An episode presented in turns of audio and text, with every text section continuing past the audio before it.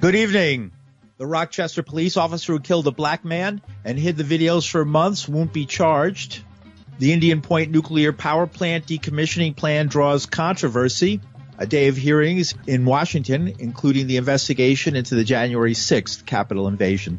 With these and other stories, I'm Paul DiRienzo with the WBAI News for Tuesday, February 23rd, 2021. Police officers shown on body camera video holding Daniel Prude down naked and handcuffed on a city street last winter until he stopped breathing will not face criminal charges. That's according to a grand jury decision announced Tuesday. The 41 year old black man's death last March sparked nightly protests in Rochester, New York after the video was released nearly six months later, with demonstrators demanding a reckoning for police and city officials. State Attorney General Letitia James, whose office took over the prosecution and impounded panel, the grand jury said her office presented the strongest case possible, and she was extremely disappointed by the decision. In the course of our investigation, we concluded that there was sufficient evidence surrounding Mr. Prude's death to warrant presenting the case to a grand jury. We presented the strongest case possible, but today the grand jury decided not to indict any police officer on charges related to Daniel Prude's death. I know that the Prude family, the Rochester community, and communities across the country will rightfully be disappointed by this outcome. My office presented an extensive case, and we sought a different outcome than the one the grand jury handed us today. We made every attempt to demonstrate the facts but ultimately, we have to respect the decision. I want to thank the members of the grand jury for their service. The system was built to protect and shield officers from wrongdoing and accountability. The system too often allows officers to use deadly force unnecessarily and without consequence. And that is a system that at its core is broken. I will be pursuing a multifaceted approach to addressing the very issues that have prevented us from holding officers accountable who use deadly force without justification. The cornerstone of this effort is to amend the use of force law from one of subjective, simple necessity to one of absolute last resort exhausting all other non-lethal means before resorting to deadly force. And that's Letitia James, the Attorney General, on the lack of a charge from the grand jury that was in Rochester looking into the case of Daniel Prude. The video was made public on September 4th. It shows Prude handcuffed and naked with a spit hood over his head as an officer pushes his face into the ground while another officer presses a knee to Prude's back. The officers held him down for about two minutes until he stopped breathing. He was taken off life support a week later. The county medical examiner listed the manner of death as homicide caused by complications of asphyxia in the setting of a physical restraint and cited PCP, the drug PCP, as a contributing factor. Prude's family filed a federal lawsuit alleging the police department sought to cover up the true nature of his death. Officers Troy Dalate Paul Ricotta, Francisco Santiago, Andrew Specksgoor, Hosea Harris, and Mark Vaughn, along with Sergeant Michael Magri, were suspended after Prude's death became public. James said in a prepared release, while I know the Prude family, the Rochester community, and communities across the country will rightfully be devastated and disappointed we have to respect this decision. Democratic Mayor Lovely Warren fired Police Chief LaRon Singletary shortly after the video's release. While rejecting calls from demonstrators that she resign, Singletary has said in legal papers that Warren told him to lie to support her assertion that she hadn't learned of Prude's death until months later and fired him for his refusal to do so. A city spokesperson said this version of events confirms Warren never saw the video until August. And we'll be following that story in depth here at WBAI. Indian Point nuclear plant. It's another story we've been co- covering for many years at WBAI. That's located in Buchanan, New York. Well, it's being decommissioned, but the process has been controversial. A hearing was held today into the controversy over the company being considered for the job of tearing down the decades old nuclear plant located about 50 miles north of New York City. WBAI's Donna Stein is New York City chair of Clearwater, the environmental group. It is a dangerous plant. It operated long past its legal limit, and they kept renewing the license when it wasn't healthy for it to be stay, staying alive. Now they're continuing to do something that is damaging, that they are transferring the license to a company that has no experience with decommissioning, that has a very high rate of violations. Even the World Bank is suing it and will not work with it. Tennessee Valley Authority will not work with it. Maybe New York should listen to some other organizations that object to the license transfer to this particular company. This company is Holtec, H-O-L-T-E-C International.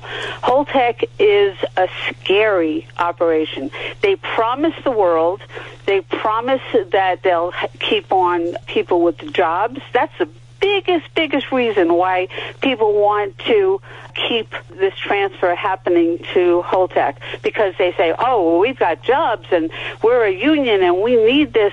Yes, yes, we need the jobs also, but we don't need the jobs at the expense of a nuclear accident, of a company that says they're going to take care of the decommissioning of the plant. The hearings today were just the first part where people can voice what they feel, but they have up until Friday the 26th at 5 o'clock to write their comments and to register the comments. We want as many, many, many people to write in to say that we do not need this dangerous company to overtake and take over the decommissioning of this plant.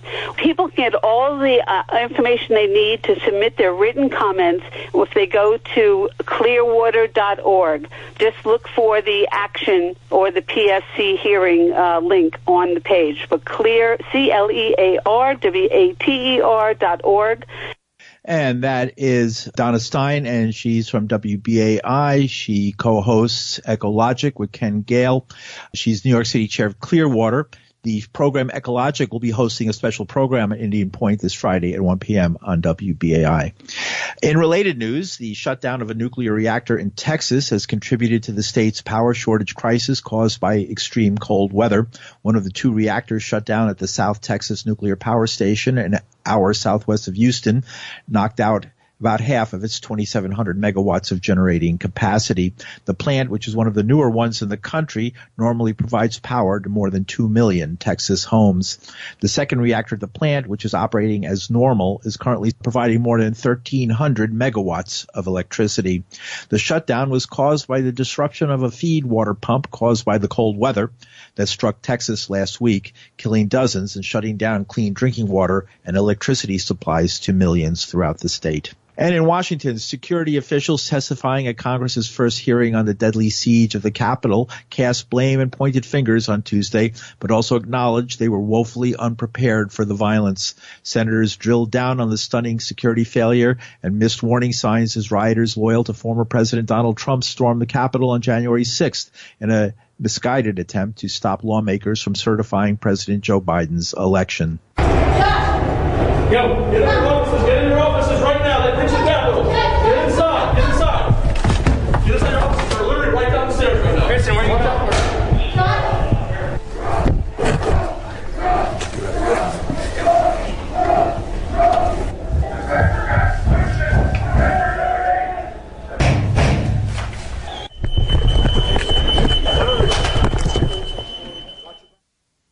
Five people died in the attack, including a Capitol police officer. The security officials lost their jobs, and Trump was impeached by the House on a charge of inciting the insurrection, the deadliest attack on Congress in 200 years. Trump was ultimately acquitted by the Senate. The hearing opened with Capitol Police Captain Carneysha Mendoza, a 19-year veteran of the force, delivering compelling personal account of being called at home that day as she was spending time with her 10-year-old before the start of her shift. She rushed to the Capitol only to find the worst of the worst scene of her career. Officers received a lot of gas exposure, which is worse inside the building than outside because there's nowhere for it to go. I received chemical burns to my face that still have not healed to this day. I immediately assumed command in the rotunda and called for additional assets.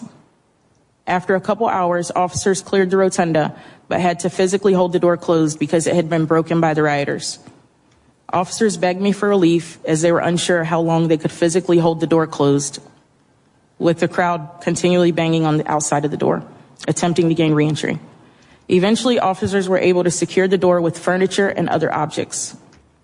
I know some said the battle lasted three hours, but according to my Fitbit, I was in the exercise zone for four hours and nine minutes, and many officers were in the fight even before I arrived. The night of January 7th into the very early morning hours of my birthday, January 8th, I spent at the hospital comforting the family of our fallen officer and met with the medical examiner's office prior to working with fellow officers to facilitate a motorcade to transport Officer Sicknick from the hospital. Of the multitude of events I've worked in my nearly 19 year career in the department, this was by far the worst of the worst. As an American and as an Army veteran, it's sad to see us attacked by our fellow citizens. I'm sad to see the unnecessary loss of life. I'm sad to see the impact this has had on Capitol police officers and I'm sad to see the impact this has had on our agency and on our country. Capitol Police Captain Carneysha Mendoza. Bear spray and military style tear gas was reportedly used by the invaders, which included openly fascist groups like the Proud Boys, Oath Keepers, and Three Percenters. Washington DC Police Chief Robert Contee said his officers were ready that day, but they got no support from the feds. In preparation for the anticipated demonstrations and the possibility of violence on city streets, MPD was fully deployed on 12 hour shifts the week of January 4th with days off and leave canceled. At Mayor Bowser's request, several area police departments were on standby in DC and more than 300 members of the National Guard were deployed on district streets providing traffic control and other services. However, these resources were barely enough to counter an event that had never happened in the history of the United States.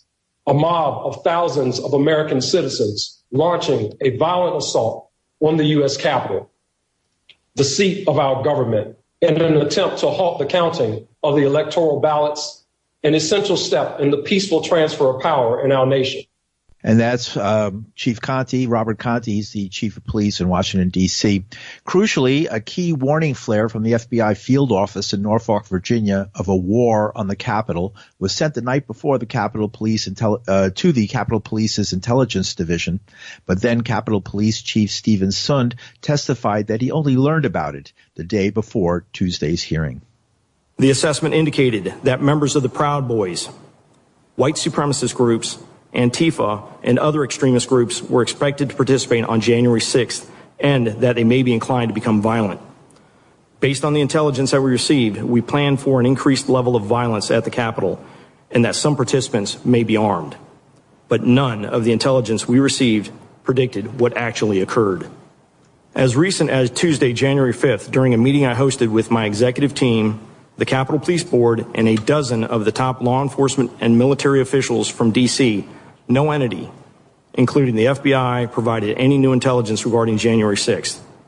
It should be also noted that the Secretary of Homeland Security did not issue an elevated or imminent alert in reference to the events at the United States Capitol on January 6th. We properly planned for a mass demonstration with possible violence. What we got was a military style coordinated assault on my officers and a violent takeover of the Capitol building. And that is Steven Sund, who was then Capitol Police Chief, he resigned under pressure right after the January 6th offense. Sund, who had raised the idea of calling on the National Guard for backup days earlier, specifically recounted a 109 p.m. phone call he made to the then Sergeant at Arms of the House, Paul Irving, his superior, requesting National Guard troops. But Irving said today he didn't get the message. All right, Mr. Uh, Mr. Irving, you said in your testimony that when asked for National Guard assistance, you approved it. Uh, Mr. Sund stated that he asked for the National Guard assistance at 109 and you approved it was approved at 210. Why would it take an hour to approve National Guard assistance on your part in that moment of crisis? Mr. Irving. Senator, uh, from my recollection, I did not receive a request for approval for National Guard until shortly after 2 p.m. when I was in Michael Stenger's All right, office. let me get that straightened out. Mr. Sund, do you know when you asked for National Guard assistance? Was it 109 or was it 2 p.m.? It was 109, sir. 109. And who did you ask for assistance at 109? It was from uh, Mr. Irving. I believe he was in the company of Mr. Stenger at the time as well. And Mr. Irving, why would you not remember that? Senator, I have no recollection of a conversation with Chief Sund. And Mayor de Blasio weighed in today as well on this whole imbroglio. He was asked if he knew if any New York City cops were involved in the Capitol invasion.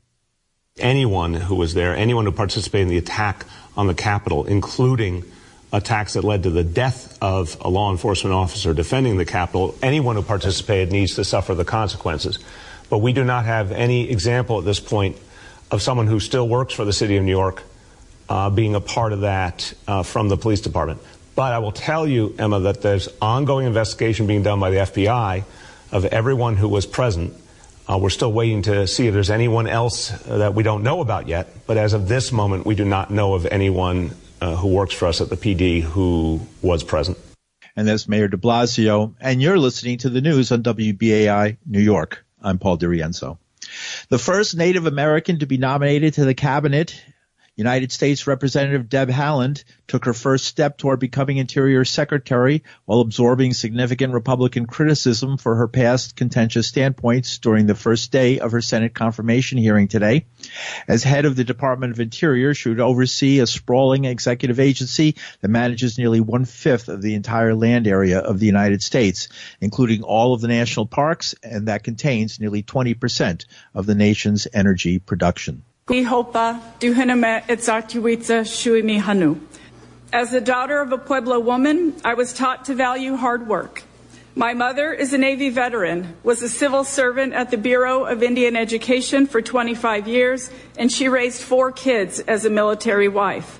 My dad, the grandson of immigrants, was a 30 year career Marine who served in Vietnam. He received the Silver Star and is buried at Arlington National Cemetery. I spent summers in Mesita, our small village on Laguna Pueblo. It was in the cornfields with my grandfather, where I learned the importance of water and protecting our resources, where I gained a deep respect for the earth. I know the bipartisan accomplishments of this committee stand out in Congress. There's no question that fossil energy does and will continue to play a major role in America for years to come. I know how important oil and gas revenues are to critical services, but we must also recognize that the energy industry is innovating and our climate challenge must be addressed. Together we can work to position our nation and all of its people for success in the future. And I am committed to working cooperatively with all stakeholders and all of Congress to strike the right balance going forward and that it's Deb Haaland. She's the nominee for head of the Department of Interior. If nominated, she would be the first Native American in the United States cabinet. And President Joe Biden's choice for the nation's top health official largely avoided hostile fire from Republicans while testifying before the Senate Health Committee today, though several GOP senators expressed concerns about his lack of direct health care experience as well as his support for abortion rights. Xavier Becerra, who is California's first Latino attorney general, was tapped by Biden to be his health and human services director in early December. But Becerra did have a discussion with his ally that was very friendly, Vermont Senator Bernie Sanders by stating what you already know, that the United States is the only major country on earth not to guarantee health care to all people. Uh, today, some 90 million Americans are either uninsured or underinsured. We pay by far the highest prices in the world for prescription drugs, resulting in one out of four Americans not being able to afford the medicine that they need. So My first question is what are you going to do to substantially lower the cost of prescription drugs? No one should have to experience what I saw as a child when my mom was whisked away to the hospital, not knowing if they'll be able to afford the care. President Biden is committed. He has said, without mistake, that we are going to build on the Affordable Care Act, and that is what I hope to do. There is unanimity, bipartisan support for tackling the high cost of prescription medication. That will be one of my priorities is to deal with it swiftly, try to tackle it as the Attorney General. Uh, I try to work on that when I was in the House, and I look forward to working with you and members of, of this body in the future. Um, could you give us any more specificity? Members of Congress have been talking about this issue for decades. And yet the pharmaceutical industry is enormously powerful. They continue to be in a position where they can charge Americans any price they want. Case of insulin, for example, we pay 10 times more than our neighbors in Canada do because we have no regulations over them. And that is Bernie Sanders having a discussion about drug pricing with President Biden's nominee, who is California's first Latino attorney general. It's hard to believe that a country that's hundreds of years old, we're talking about the first Latino attorney general, the state of California, and the first Native American to sit on the cabinet of the United States. It is mind boggling. That's my editorializing. I'm Paul DiRienzo. As secretary, Becerra would play a key role in combating the pandemic, which has now claimed more than 500,000 American lives, up from more than 283,000 when he was nominated. The Biden administration has been operating without anyone in the post for more than a month. In New York, meanwhile, the director of Somos Community Care, a network of 2,500 doctors that serve poor communities in New York City, is Dr. Ramon Tallaj. He says Becerra is a breath of fresh air, someone who the Spanish-speaking doctors in this network can work with. You got a Latino there for the first time. I know. He must know what it looked like in low-income communities being disproportionately uh, lose, losing their loved one with poor incomes different in access to healthcare, he will know exactly what this community, and he will prioritize us. I believe he will meet with us, and he will take care of what needs to be taken care in this community. One, there's no sensitivity when you are suffering, you are not being there. It's not the same thing to be a scholar, being in university, talking about Medicaid patients and making decisions for them when you are somebody who comes from the same place and you have lived what it means to be that. And that's Dr. Ramon Tallaj. Dr. Tallaj says the city should not rely on these giant sites like Citi Field and Yankee Stadium and Empire um, uh, Shopping Center in Staten Island, but instead should put more reliance on the community care physicians who understand prevention much better than the city officials do. And the way that they hire us to do in the Yankee Stadium, in the on the aqueduct racetracks, on churches. We as the doctors directly to give to our patients zero vaccine. You know, I don't understand that. Hospital get a lot of vaccine to be given. Pharmacies, urgent care centers. No one of them is a champion in preventive care. Primary care doctors in the community are the champion. We need the vaccine in our hands. When the urgent care center uh, the, the document somewhere around there used to have in my hand saying that they did good lobby during the, the beginning before the, the changes in government to be sure that they were the one getting the vaccine after the hospitals. You know, I don't understand if you have a, especially in my group, 2,500 doctors in the community, primary care, but doesn't need to be trained, doesn't need to be trained to any emergency happen or to inject people. We know that's what we call preventive medicine. We do that. We haven't get it. And the shortfall, yes, it's a shortfall. We are prepared to do more than 30,000 vaccines a day if they're giving a 12 hands. Vaccine at the beginning, as you remember, were storage in hospital, not being used. You know, it's proposed. It should be given to the people right away, people's arm, as soon as they come and that's Dr. Ramon Tallaj. He's the director of Somos Community Care, a network of 2,500 doctors that serve poor communities in New York City. And just to reiterate what he said, Don't use these sites. I mean, use them, but don't rely on them. Use the doctors instead and don't use all these methodologies to uh, decide who should get the shots in their arms, but just get it into their arms. First shot, first serve.